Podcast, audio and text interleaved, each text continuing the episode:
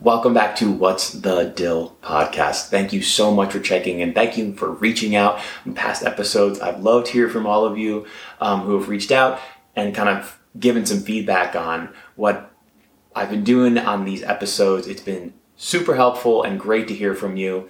And you might notice if you're watching on YouTube, this is a little bit of a different setup because let's be real, I don't record these in a studio. I record them in my house more realistically my apartment. So space is at a premium and we're making do with what we got.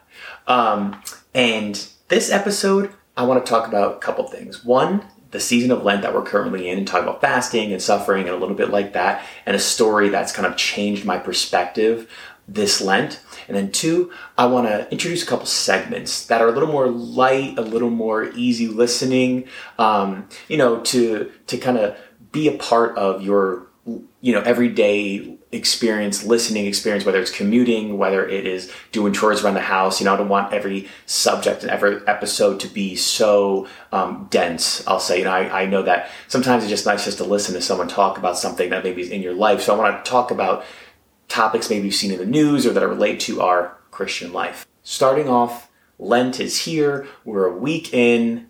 How are you doing on everything that you promised? Are you behind? Are you ahead? Did you make sacrifices? Are you already feeling like you're, you know, not having a great Lent? If you are, that's okay. There's a lot of Lent still to go. So a lot of room we can improve. Um, I know for me, I, you know, wrote these list of things that I wanted to sacrifice from and also some added prayers. But one thing I wanted to do was I wanted to not eat in between meals. And I've stayed true to that. No eating in between meals. It's been very hard because your boy loves to eat and he loves to have snacks too. So it's been hard. It's been really good. And I've been able to like reorient myself every day as to why I'm doing this. And it's kind of led me deeper into like, oh, you know what? Maybe if I pray every time I want to eat, now I'm praying 45 times a day in between meals. So I'm, I'm gonna be levitating at the end of this Lent. And I want to bring up um, a, a story I read that maybe you all read too. So tragically, there was this earthquake in Turkey and in Lebanon. And there was this story of a survivor. His name is Basel Habkuk. He was in the building, one of the buildings that came tumbling down, and he was in the rubble for 52 hours. And he said he was praying the rosary constantly, asking for Mary's intercession. And he said he knew that if he kept having the will to survive, eventually someone would try to find him and he was making a noise with this pipe that he found. But for 52 hours, he survived just in this rubble. So, what does that have to do with Lent?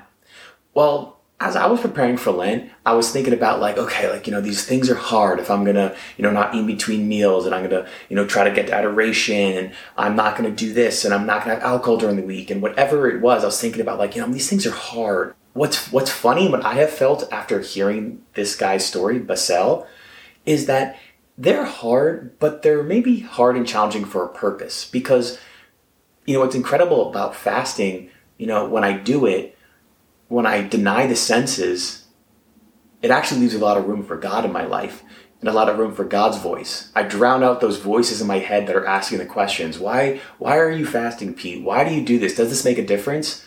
When I actually go through with self-denial and these fasting, it actually kind of starves those voices and leaves room for God's voice and I hear God that says like, "Hey, you can do this. This is good. It draws you closer." And it's like, "Oh wow, I feel the the effects of this." So like fasting during Lent, it's not. It is hard and challenging, but it's actually for something really, really good.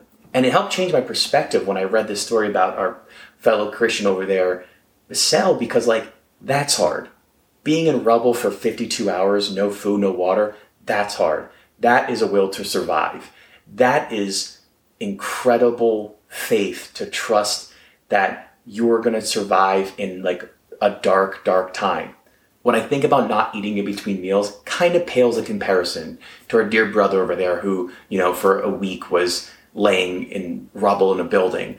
So it actually helped change my perspective about like, oh, like this is not just hard for hard's sake, but this is some a small bit of challenge and suffering that actually is really good for me and and very quickly I'm able to see the benefits of denying myself and letting God have room in my heart through some fasting. And I was like, you know what, man, Sel, like you're inspiring me this Lent. you're kind of going to be what my North Star this Lent to be like, hey, like, I can do these challenges. I can rise to it even when it's hard. So that's been what's been on my mind this first week of Lent. That's kind of my meditation is that like, hey, like deny the senses, deny the self, leaves room for God, leaves room for God's voice. And it's been really fruitful so far. So let me know how your Lent is doing. Let me know any of the sacrifices you're doing. I love hearing what people are giving up or doing for Lent or doing extra. And now I'm going to jump into a couple new segments. If you like them, let me know. I don't know how they're going to go, but you know what? We're going to keep adjusting and pivoting and finding the right formula for what this is for all of you out there. This first segment is called the Beatitude of the Week. And this is a segment where I want to see stories in the news or hear about people in life who are really living out the Beatitudes and the Christian life and just give them some shout outs um, and maybe some stuff that you've seen too. So the Beatitude of the Week this week is Zach Hanson from the band Hanson. Do you remember him?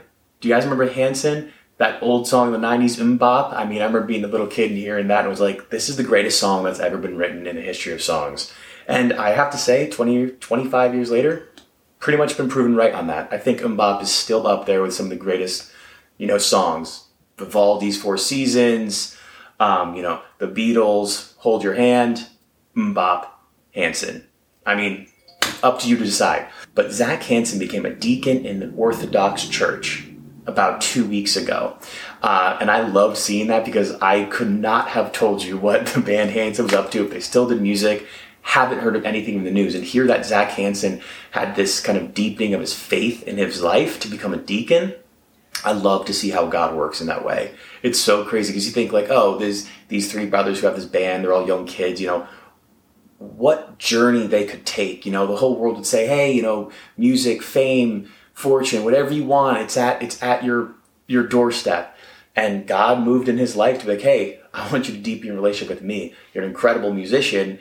I want you to use that, but also I want to be in your life. And you know, I'd love to hear more about his story. I couldn't find a ton on like the personal journey of his story, but I'd love to hear about Zach Hanson and his journey, how he became a deacon, and he is the beatitude of the week. And this final segment for today is the Acts of the Apostles. And this is going to be a segment where it's going to be shouting out people who are on fire, living out the faith, just like the apostles in the book of Acts. And this week in particular, I wanted to talk about all of the revivals that are happening on college campuses.